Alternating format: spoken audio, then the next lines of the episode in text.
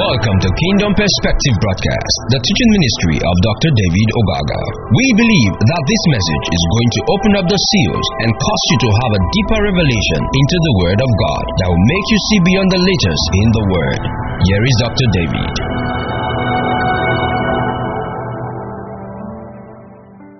Magnify your holy name, and we appreciate you for your goodwill. We just ask God for insight this evening into your word in Jesus' name. Amen. All right, so we continue with our study on biblical language and numbers, and this is going to be part number two. Biblical language and numbers, and this is part number two. And um, we're going to be dealing with the number three and maybe the number four. Number three and number four. But let's start with number three. Now, the word three, the Hebrew word actually means harmony. Harmony, new life, and completeness. The Hebrew word is shelos. Three in Hebrew means shelos. And it means harmony, new life, and completeness. The number appears in the Bible for about 467 times. Number three,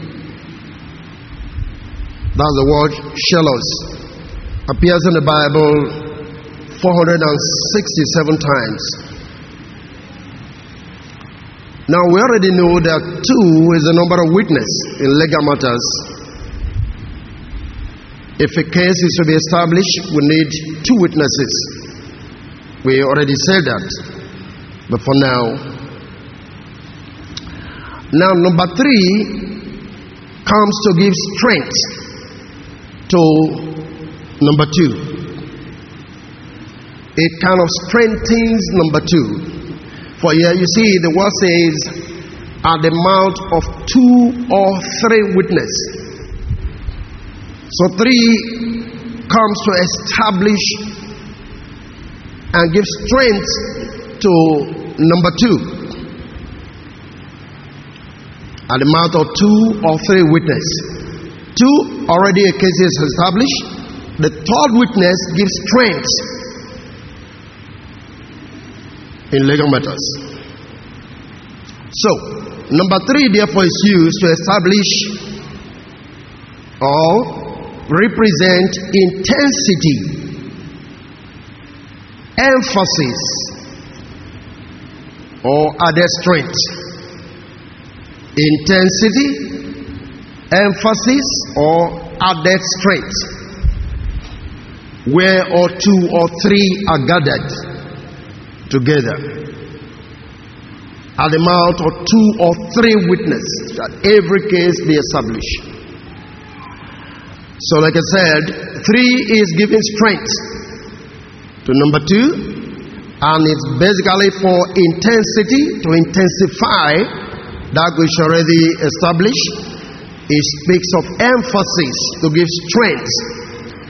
It speaks of added strength to what's already there. And like I said, it stands for harmony and wholeness. Harmony and wholeness. Praise the Lord. Are you there? Okay, so you look at Ecclesiastes chapter 4 and verse 12. And the word says, And if anyone prevail against him, two shall withstand him. And a threefold cord is not quickly broken. A threefold cord is not quickly broken. Hallelujah. That is to remove the echo. Praise the Lord. A threefold cord is not easily broken. Amen? Right. So here is an emphasis. Now we're going to look at some of the the ways Jesus actually used the scripture here. Um, let's look at the book of Matthew 26, verse 34.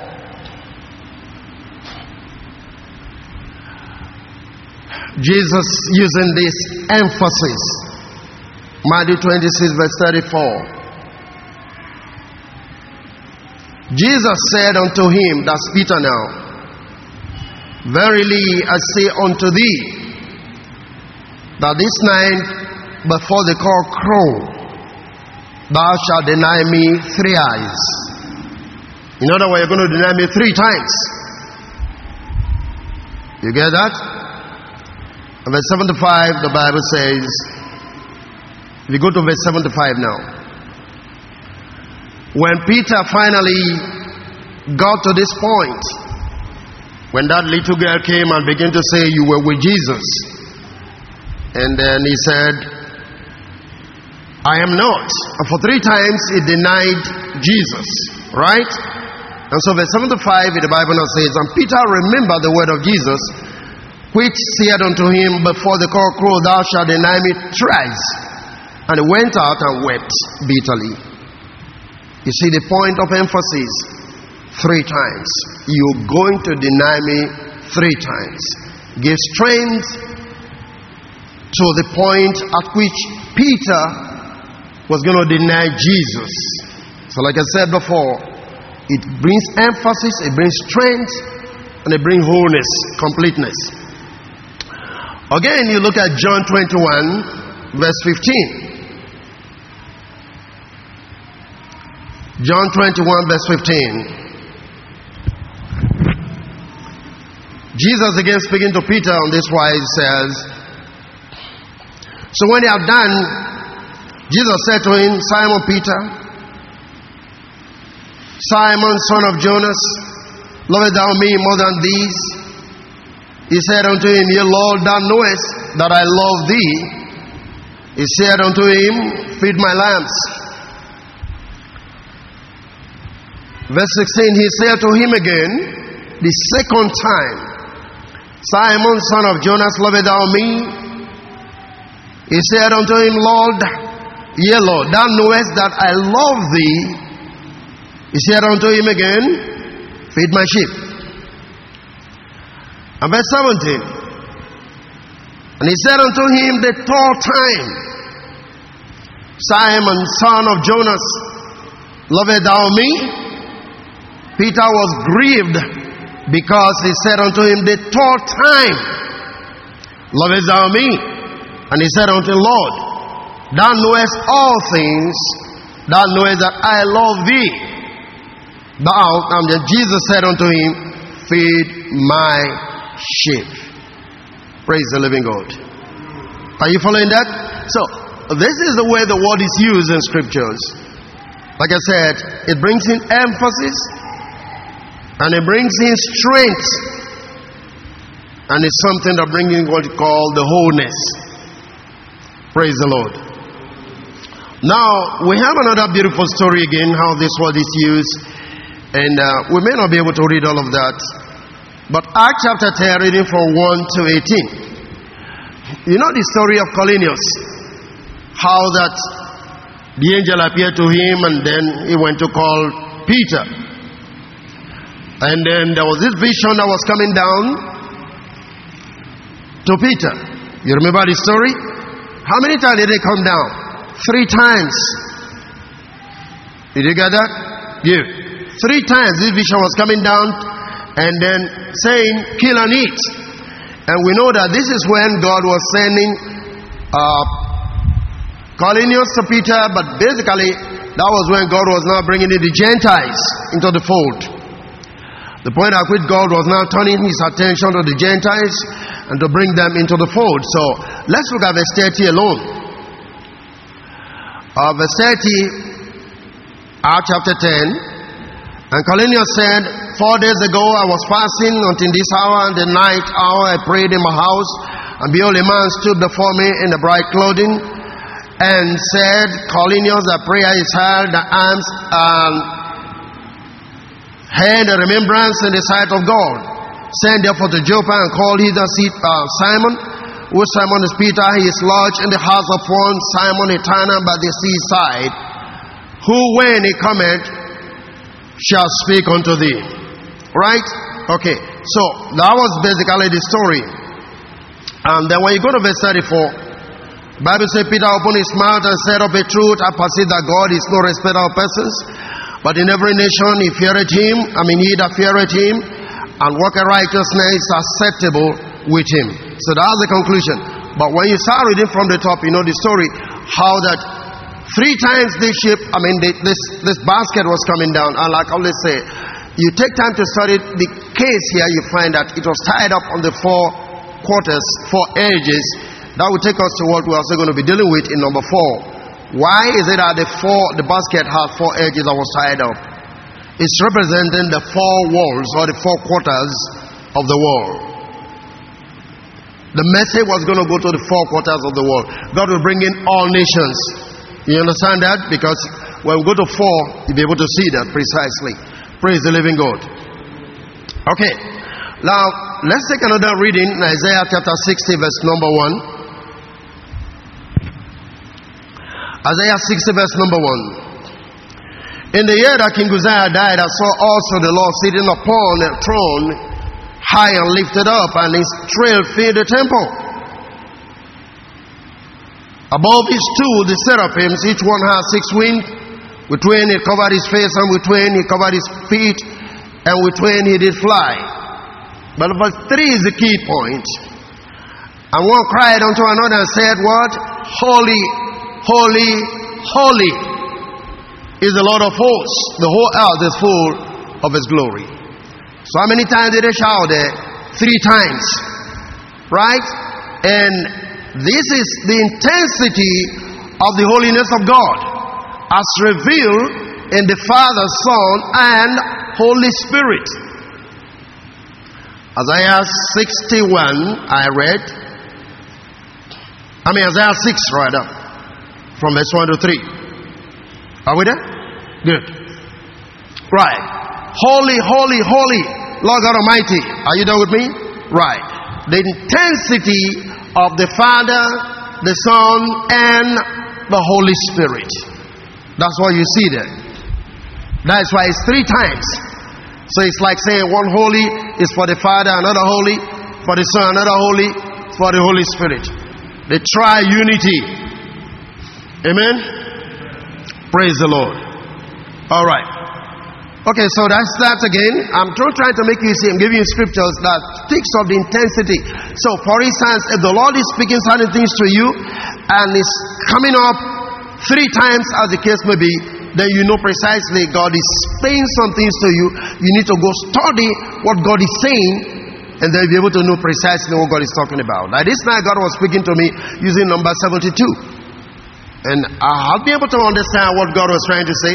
I'm trying to dig into what God is saying because the first thing you realize about the issue of number 72, for instance, was in the book of Numbers, Moses called for 72 elders to come to the temple. You remember that? Very good. And what's the next thing that happened? Two, Medad and Bedad did not come. So 70 came, then I have 72. Right? And then you come to the New Testament, you find Jesus calling out 72 disciples or so to go ahead of him. you see what I'm saying there? So you begin to go and study, then you'll be able to see God has certain things in mind that He's talking about. It's an instruction was given to me this night. And I don't know because we are studying numbers now, it's beginning to deal with me more on numbers. You see, so if giving you, for instance, something about three, then you need to go take a study. Is that okay? Right. You need to go take a study, and even if you look at when he was going to up to the mountain, he called 70 elders. Right? And Aaron and his son, they went up. Again, you're going to find 72. Right? Are you following what I'm saying there? Good. So, this is the way God works with his. I mean, there is nothing, as a matter of fact, if you take time to study, you have the type and the antitype. What you find like in the Old Testament and you find the fulfillment in the New Testament. So, if you are getting, for instance, number three, you begin to go study what is God saying. By implication, God is trying to emphasize to you the need for you to do something or to hear something or to understand something. So we speak about number three to mean intensity. It speaks about completeness. Is that okay? Right. And wholeness. Praise the living God. Okay. Let's look at something again in Isaiah 21, verse number 27. Isaiah 21, verse number 27. And I love this one so much. Isaiah 21, 27. Ezekiel 21, 27. I'm sorry. Ezekiel 21, 27. Hallelujah. Uh, we overturn, overturn, overturn it, and it shall be no more until he who comes right it is, and I will give it him. What do you think Ezekiel was talking about here. Are we overturn, overturn, overturn it? And it shall be no more. What shall be no more? Right? Until he until he comes, whose right is this? and I will give it him. Whose right is this? Whose right is this? Hallelujah. I remember my early days and there was a brother preaching from the scripture. And uh, he was trying to talk about how God is going to overturn certain things. Well, it's applicable maybe. You're going through some process and you're failing and failing and failing, and then you come to the point and then you get the answer, or God give you what you want. Well, it's fine. But here he's using the word he. That means talking about somebody. Is that okay? Are we overturned? What he means to say here is I will completely destroy the Jewish government. I'll give full destruction to the Jewish government, to the leadership of Israel. Right? The word overturn is used here three times. It's repeated here three times to point out, I mean, according to the rabbis, the three conquests of Jerusalem in which Joachim, Jeconiah, and Zedekiah were overthrown. So, what he's dealing with there in the book of Ezekiel is the number of times the leadership or the government of Israel was going to be overthrown. And then he's going to give it to the person who is supposed to be the leader. So, here we find the overthrow of Joachim, the overthrow of Jeconiah, and the overthrow of Zedekiah. And then whose right it was to become the leader is the next person that he said we hand it over to. So who is that going to be? David. Because all of this is and the lineage of David. Right? But not just David in person, about Christ. Are you getting that? Good. So when he said, I will overturn, I will overturn, I will overturn, these are the three times that the leadership of the government of Jerusalem was overthrown. And so here is to end the dynasty of King David in human flesh for his spiritual son to come into position. That's what he's talking about here. Now let's look at Genesis 49, verse number 10, for instance. Genesis 49, verse number 10.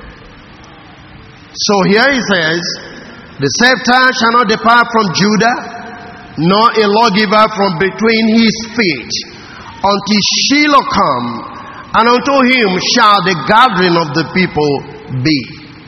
Shiloh here is talking about Christ himself. Did you get that? Right. Until Shiloh come.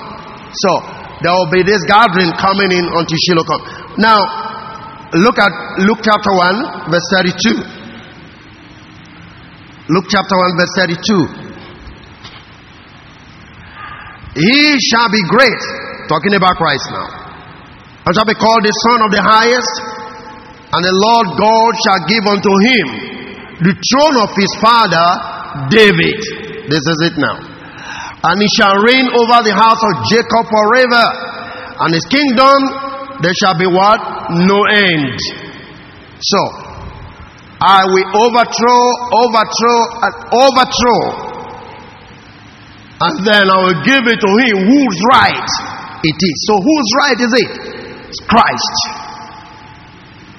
Are we together? Yeah. So the overthrow, which is repeated three times, is talking about the completeness. By implication, after that, Christ comes into the place. So that's why we say number three speaks of completeness, wholeness. Praise the Lord. We can read the same thing in the book of Jeremiah 23, verse 5. And, and here God said, Behold, the days come, saith the Lord, that I will raise unto David a righteous branch. Remember Jeconiah, Hezekiah, they were all in the lineage of David. A righteous branch. And a king shall reign and prosper and shall execute judgment and justice in the earth. In his days, Judah shall be saved, and Israel shall dwell safely, and this is his name, whereby he shall be called the Lord what? Our righteousness. Who is our righteousness? Christ. First Corinthians chapter 1 verse 30 tells you that. Be made unto us what? Righteousness. Praise the living God. Are we there? Alright. So, somebody like Nathan was able to pick this uh, when he saw Jesus, for instance. And so when you look at John chapter 1 verse 49, you see Nathan making this statement. Nathan answered and said unto him, Rabbi, thou art the Son of God, thou art the King of Israel. So it's confirming all of those prophecies, right from Ezekiel 21, Jeremiah 23, all of those prophecies. And so by the time Jesus spoke and then Nathan saw who he was, he said, it's like saying this is the fulfillment of the prophecies that the scriptures already have for us. Thou art the King of Israel. Praise the living God. So, essentially, number three is the number of God. He speaks of that which is solid, again, perfect. Is the number of God. Essentially, number three, the number of God. He speaks of that which is what? Solid and that which is perfect. So, for instance, for you to have a solid object like a cube, you're going to have length, breadth, and height. Am I right? If you have a cube, a perfect square, isn't it? What do you have? I mean, length, breadth, and height. That gives you a cube. That makes it solid. So three speaks of that which is solid. Solidity. Praise the Lord. Perfect, solid. All right. Two is a square, while three is a cube. So, three stands for that which is real, substantial, complete, and active. Three speaks of, I can just put it this way for you now. It speaks of that which is solid, Right? It speaks of that which is perfect. It speaks of that which is real. It talks about substantial. It talks about what is complete and active. Complete and active. That means there is force in it, there is power in it. Praise the Lord. So, all things that should be seen to be complete and perfect have the full seal of number three. So, when you say something is, I mean, something emphasized, or you come to number three, you are talking of something that is perfect, is complete, is solid. I mean, you can bet your life on it. Praise the Lord. If you look at the attributes of God, you will have, I mean, by the way God revealed Himself in the dimensions, you're going to have omnipresence, omniscience, and omnipotent. This word describes God. Are you, are you following what I'm talking about? Right. Omnipresent, omniscient, omnipotent. That's God. Perfect, solid, complete, The three dimensional attributes of God. If you want to talk about time, for instance, you have past, present, future. That give you time. Huh? Time frame. Past, present, and what? Future. All right. So, this with the completeness of time. Similarly, man's capacity, for instance, is summed up in thoughts, words, and actions. The capacity of a man is built on words. I mean, thought, first of all, you have to have the thought, thought, words, and then action. That gives you the capacity of a man, the strength of a man. Praise the living God. Are you there with me? So, we have, for instance, you talk about things like kingdoms. Basically, you have the animal kingdom, you have the vegetable kingdom, and then you have the mineral kingdom. Three. Did you get that? You, you need to see the way God structured things in creation and in the world. So, you want to talk about kingdom, like I said, you're going to talk about the animal kingdom, the vegetable kingdom, and what? The mineral kingdom. Three. Perfect. So again, we said three speaks of divine perfection. Is it a number that proclaims equality, reality, I mean that which is real, essential substance, and divine completeness. That's what I said before. Praise the Lord. Even if you look at man as a human being, the full expression of that which makes up a man is found in First Thessalonians chapter 5 verse 23. And what do you find there? First Thessalonians chapter 1, I mean chapter 5 verse 23. There you're going to have spirit, soul, and body. Three. Just like you have God, omnipresent, omniscient, omnipotent. Man is spirit, soul, and body. Three dimensions. And that gives you a complete man. You can't have a man without spirit, you can't have a man without the body, you can't have a man without the soul. So if you say the man is complete, you have spirit, soul, and body. Are we there? Right. Now, all this thing I'm sharing with you is for you to pick up the fact that if, if you begin to experience certain things, like I said, that are coming in three eyes, you know God is putting a seal upon that thing. So again, if for instance you have a dream and it's repeating itself three times, then you know that God is perfecting, He's putting a seal on that thing which He wants to do. So you need to study what God is saying based on that particular dream. And you are double sure because it's coming three times. The answer is going to come, God is going to fulfill it. Praise the Lord. Are we there? Again, if you look at the book of Number, for instance, Number chapter 6, verse 23 and 24, there you see God manifesting his blessing in three dimensions again.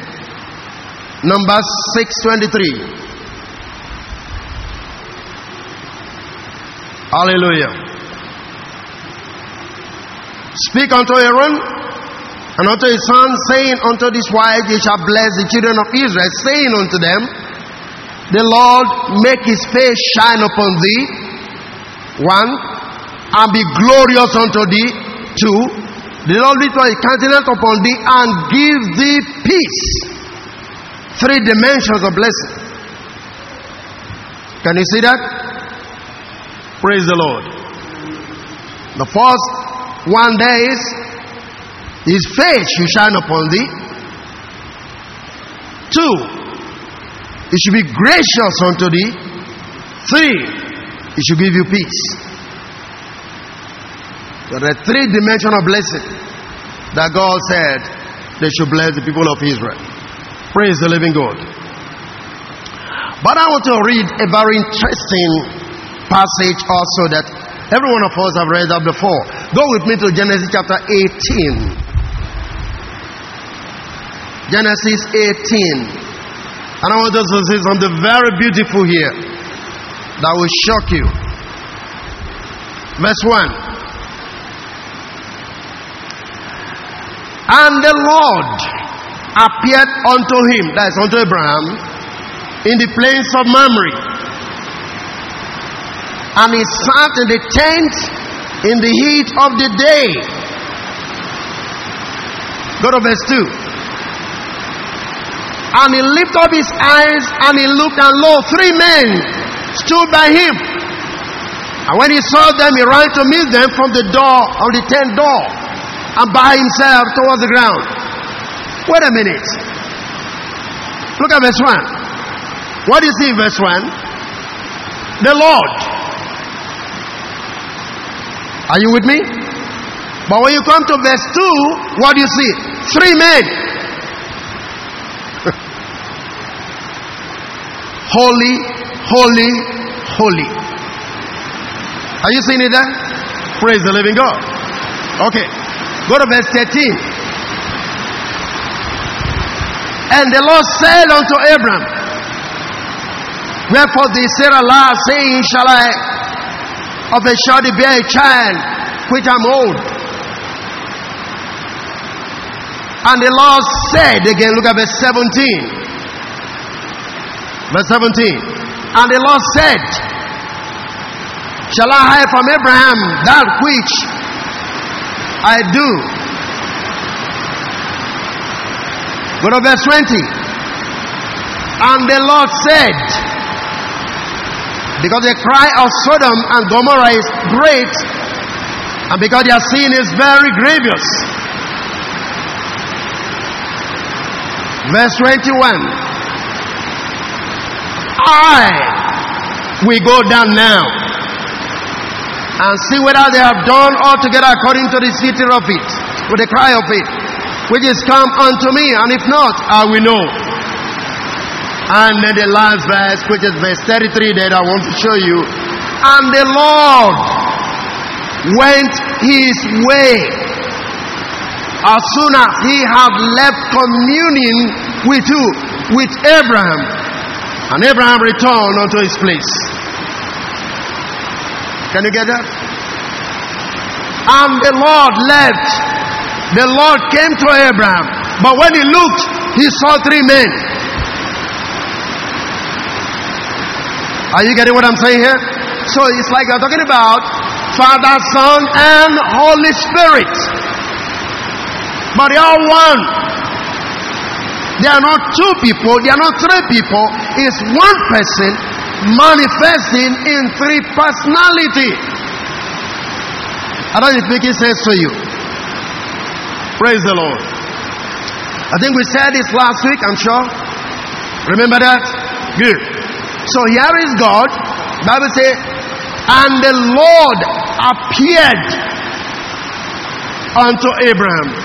But when he looked up, he saw three men. Praise the living God. So, this is a completeness, if you will, again, the fullness of God manifesting Himself to Abraham as Father, Son, and Holy Spirit. Hallelujah. Amen. Okay. Um. Again, three actually speaks of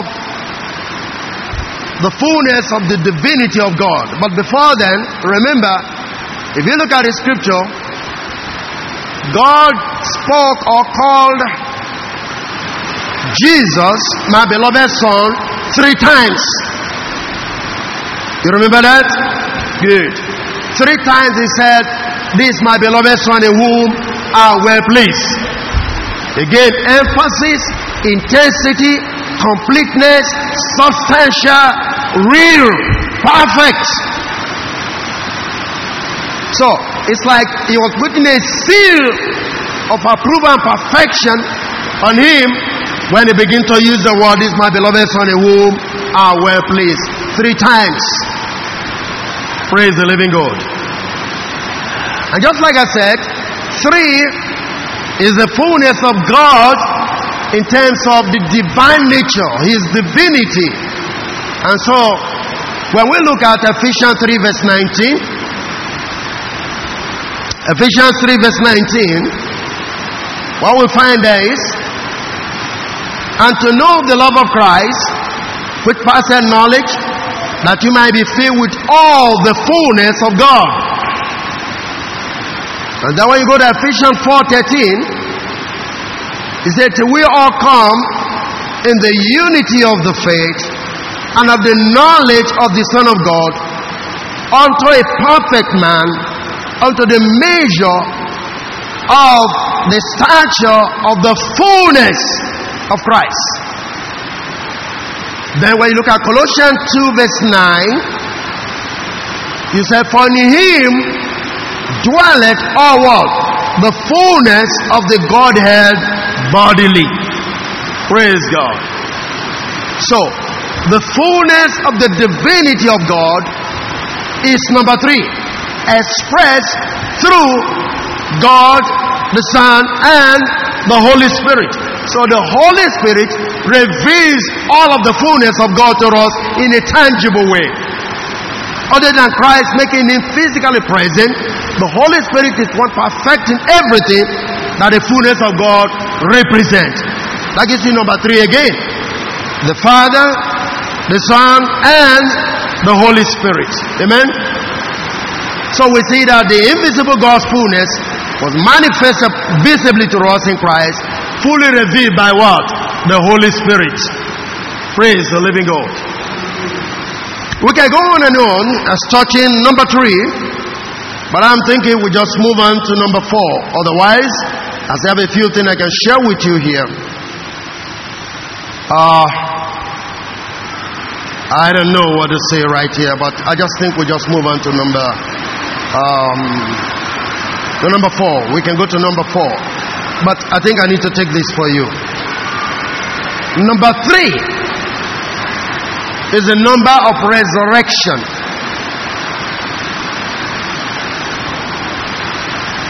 Number three is the number of resurrection. Jesus rose from the grave on the third day. 1 Corinthians 15, verse 4. Jonah was the belly of the whale for three days. And the whale vomited him out. Remember that? Praise the Lord.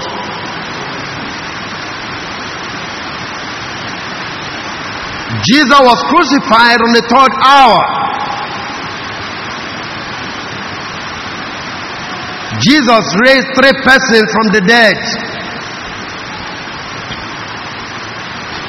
But this one is very interesting.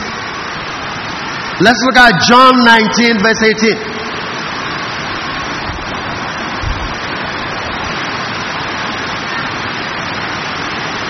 John 19, 18, where they crucified Jesus and two other with him on either side, one and Jesus in the midst. And Pilate wrote in a title there, put it on the cross.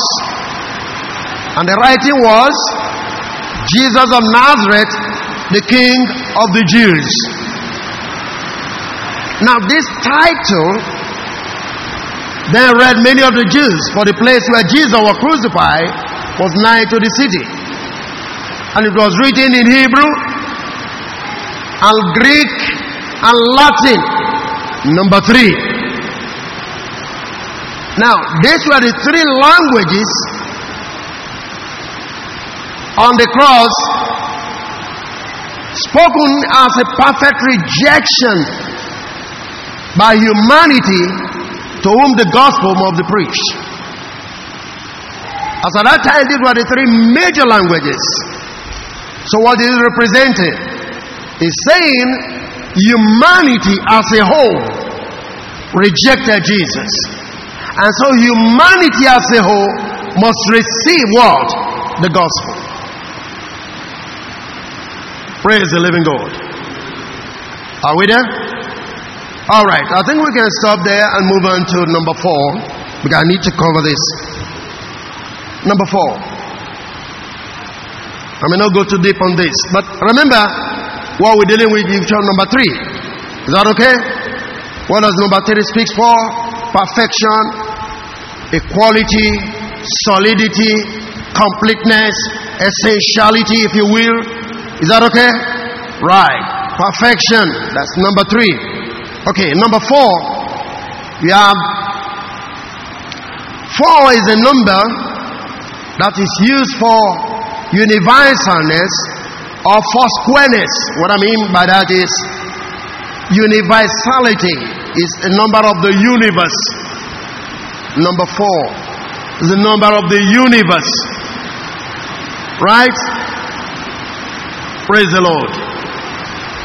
Now, in Revelation 7, verse 1, for instance, you have the four angels that were to discharge, and the Bible tells us they are holding the four wings of the earth. Remember that? Four wings of the earth. So it speaks of universality. All right. Again in Matthew 25, I mean 20, 24 for instance, verse 31, Matthew 24, 31.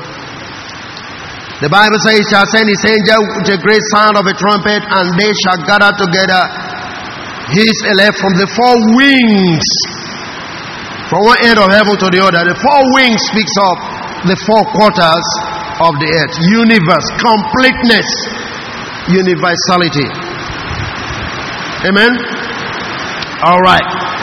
If you look at Ezekiel 7, verse 2, you find judgment that is going to come upon the four corners of the earth. Four corners of the earth. If you look at Ezekiel 14, verse 21, it talks about four types of judgments. Ezekiel 40, 21. They are famine, sword, wild beast, and pestilence. Four. Praise the Lord. In Revelation 21, verse 15, you have the New Jerusalem that is four square. Right? It's four square. The New Jerusalem is four square. And that speaks of the universe. What I mean is, he's talking about all of the universe represented as a four square. Praise the Lord. But now let's go to Genesis chapter 1. Let's read some stuff there. And I'll do some a little bit of explanation. Genesis chapter 1, verse 14, for instance. And God said, Let there be lights in the firmament of the heaven to divide the day from the night. And let there be for signs and for seasons and for days and years. And let there be for lights in the firmament of the heaven to give light upon the earth. And it was so. And God made two great lights, the greater light to rule the day and the lesser night to rule the night. He made the stars also. And God set them in the firmament of the heaven to give light upon the earth. 18 and to rule over the day, over the night, and to divide the night from the darkness.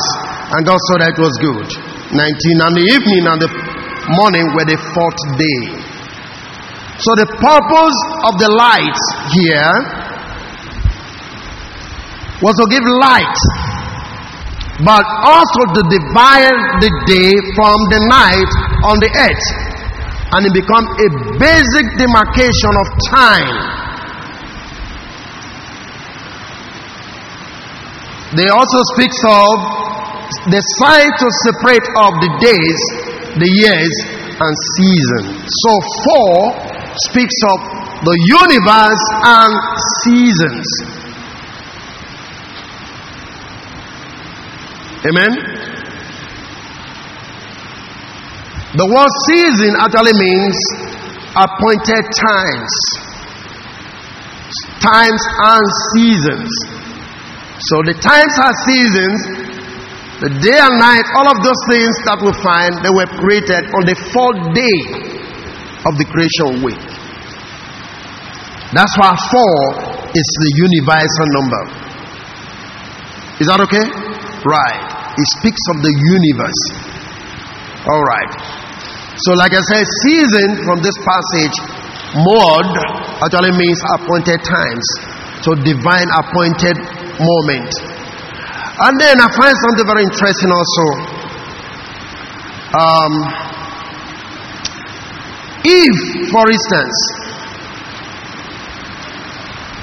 that is Adam's wife, was mentioned four times in the Bible. Genesis chapter 3. We look at 20. Bible says Adam called his wife name Eve because she was the mother of all living. And this is very important. Kaba, the mother of all living. Genesis 4 verse 1. Adam knew his wife Eve. And she conceived a bear Cain. Second Corinthians 11 verse 3. But I fear lest by enemies how the serpent begat Eve.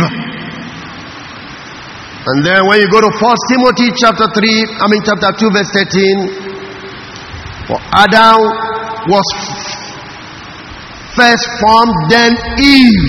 So Eve was mentioned four times. Now, why is this important? Because Eve in the world there means the mother of all living. So it speaks of all humanity. Four is a universal number that speaks of all universe, I mean, all mankind. Praise the living God. All right. If you read that again, I will not have time to deal with that, but Genesis chapter 2, remember the river that flow out of Eden divided into what? Into four heads. Why is it so? If you take time to study scripture, the Bible talks about the river that breaks forth from the throne and then divided into four heads. And what that's supposed to mean when the, the young rich ruler talked about following Jesus, he said, You come, how do you serve God? What you Him well, all your mind, all your soul, all your strength. You understand that? The four compartment, that means this river was meant to wash this dimension of your life. Out of his belly shall flow rivers of living water to wash all of this aspect of you. That is why the river is flowing and broke into four departments. So your four compartments have to be washed by those rivers flowing from the throne of God. So universal number, number four. Are we there? All right. So if you want to read that, you can read from Genesis chapter 2 and then take from verse number 10 read through, You'll be able to see that. Praise the Lord. Are we there? All right. Look at another interesting thing that speaks about the universality of this number. John chapter 19, verse 23.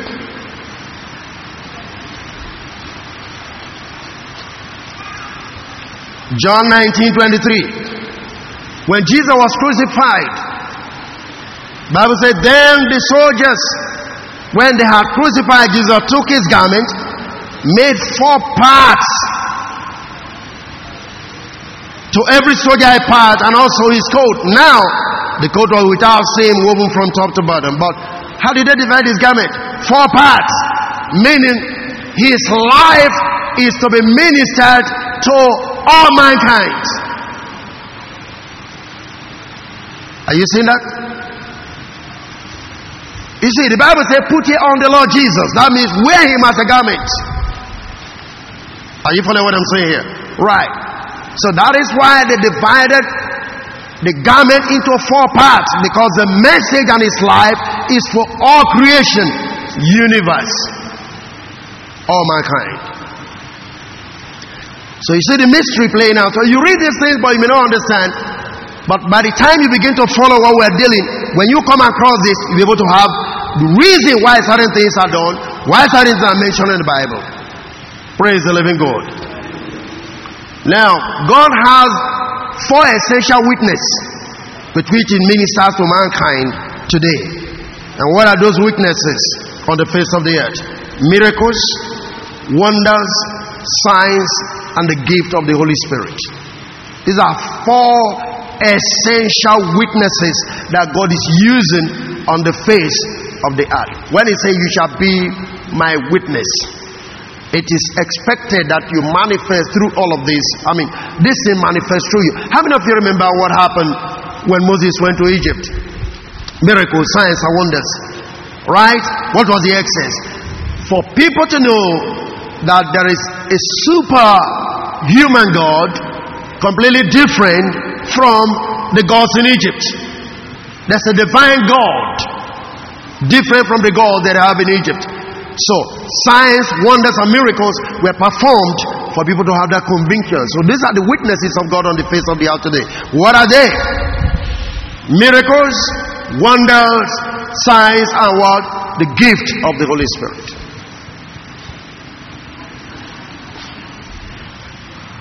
I'll try to see if I can finish with this today.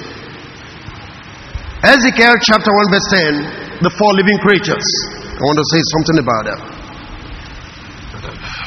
Number four. Ezekiel 1:10. As for the likeness of their faces, talking about the cherubims, they have the four have the face of a man, the face of a lion, the face on the right side, and the forehead, the face of an ox. On the left side, and the forehead, also the face of an eagle.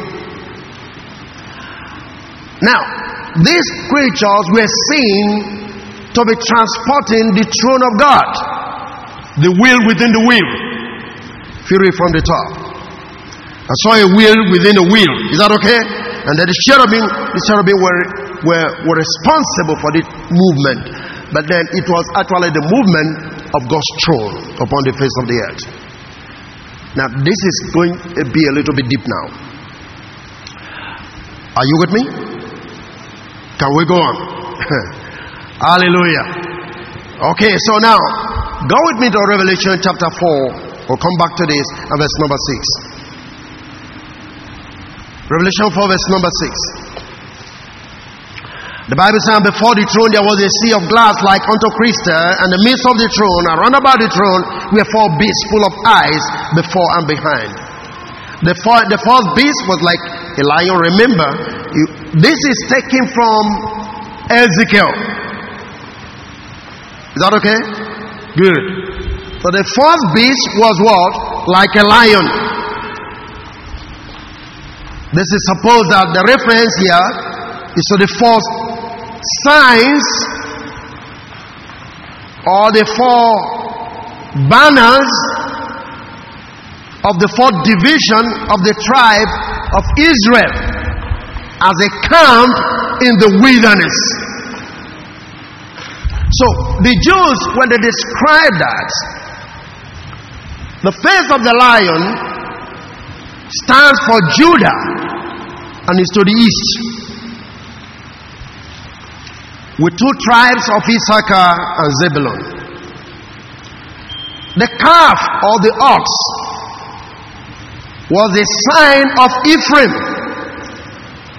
who pitched to the west with two tribes of Manasseh and Benjamin. So, you know, have not, you've west. Then the face of a man, you have the sign of Reuben who pitched on the south with the two tribes of Simon and Gad. Then the fourth face was like a flying eagle. And this, according to the writer, is the sign of Dan, who pitched on the north with the two tribes of Asher and Naphtali. So you look at the four beasts actually describing living creatures, not animals. Represented, we are talking of redeemed creatures who carry the throne of God. Now you see the four, I mean, these four quarters of the 12 tribe of Israel, you find that the throne of God was in their midst, meaning the tabernacle was at the center and the pit the tabernacle. So God ruling in the midst of the universe is what it's standing for.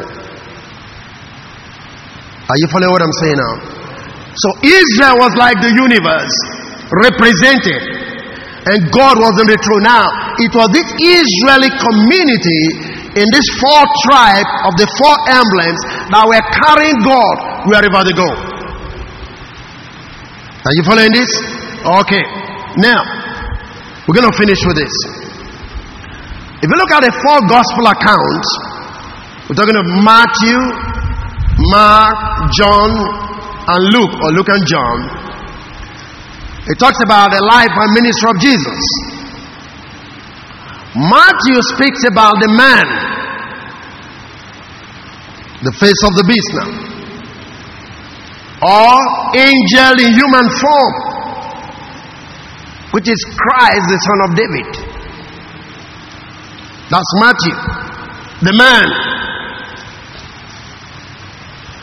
Or an angel in human form, which is Christ, the Son of David. Mark speaks about the lion. Also, the suffering servant, if you will. Mm-hmm. John speaks about the eagle. So, let me make it simple for you. If you talk about Matthew, the face you see of Matthew is the face of the man. When you talk about the Gospel of Mark, you're dealing with the lion, the attribute of the lion.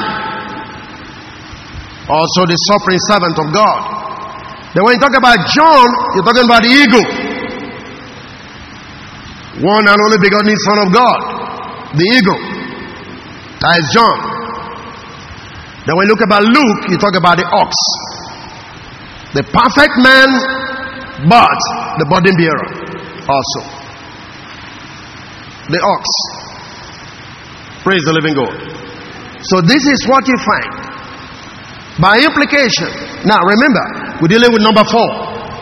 So those four creatures you find in Ezekiel 110, Uh, I mean Revelation 4 6, they are represented in the four gospel, just like they were represented by the 12 tribe of Israel in the wilderness. Now it tells you that the four beasts, as it were, is the medium by which God moves on the face of the earth. So Matthew describing man, the face of a man, like I said, it also means that you, as it were, just like Christ was a human being, you are a human being, but in a different capacity. And in that aspect, you ought to be revealing God as a man. You reveal God as the lion, as Jesus did. You reveal God as an eagle, the spirit. You reveal God as an ox, the burden bearer. These four attributes are the things that enables you to carry the throne of God in the world. So God revealed himself through dimensions to creation. Remember we're dealing with number 4. And number 4 is four number of what? The universe. Let me give you this as a bonus. You know in the world there is what we call gravity. If you throw anything up, it comes down, isn't it? Right. The force of gravity, the pull of gravity. If you have your bicycle with two tires and you leave it without a stand, it will definitely fall. If you have your machine, it will definitely fall. Is that okay? Now, if you want to balance, for instance, anything to agree with the world, you need four tires. That's why your vehicle has four tires because he agrees with the world, so he can walk without being distracted. Even if you look at tricycle, though it's a little bit, but it's not as balanced as a vehicle. Because the tricycle has three tires instead of four. So for you to have a balance in the world, you need the four tires in your car. Because four represent the universe. Are you following that? Praise the living God. And so again, I want to say this. If for instance God is giving you a ministration up to perhaps four times, then there are certain things that is intending you to do or to deal with. Praise the Lord. If God gives you number four in your dream or in a vision, you need to go study what He's talking about. Amen. Why is He giving you that number? There must be something relating to what He intends done which is actually that which pertains to the world. For me, there is a way you give me this number, you are just intending me to preach to all mankind. That's what you're telling me. Because a universal number. Are we together? Good. It speaks of all humanity. It's universal number. Number four. So I need you to get this sense. As we progress, be able to understand. Like when we get to number five, be able to see how important number five is. That's why you have five fingers. I've said that several times. The five fingers. If you if you lose any of this, you can't grip anything. That's why sin is a leper. It's, it's, it's, it's regarded as leprosy. Is that okay? And every leper have no fingers or toes. That means you lose grace. When we get there, we'll be able to deal with that. And that's number five. So, if God is speaking to you using these numbers, you should be able to understand what God is talking about. And when you are reading the Bible, you come across things that are repeating itself four times, you should be able to know what God is talking about. So, what is number four? It's a universal number. It's a number for seasons, for all seasons in terms of demarcation, day and night, all of those things were made well on the fourth day of the creation week. And the Bible tells us that as long as the earth remained, seed and harvest, night and day. And where did you get night are they coming from? Number four. It's a time of separation, of demarcation, of establishment of a universal code that when you come to number four, you're talking about the universe. Praise the living God. Have I helped you tonight? Thank you. See you again next week.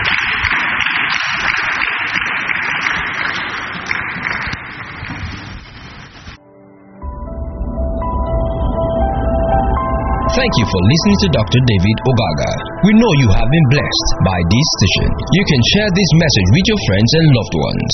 For more information, inquiries, and free downloads, please visit www.davidogaga.org or you can send us an email admin at gkai.net. God bless you.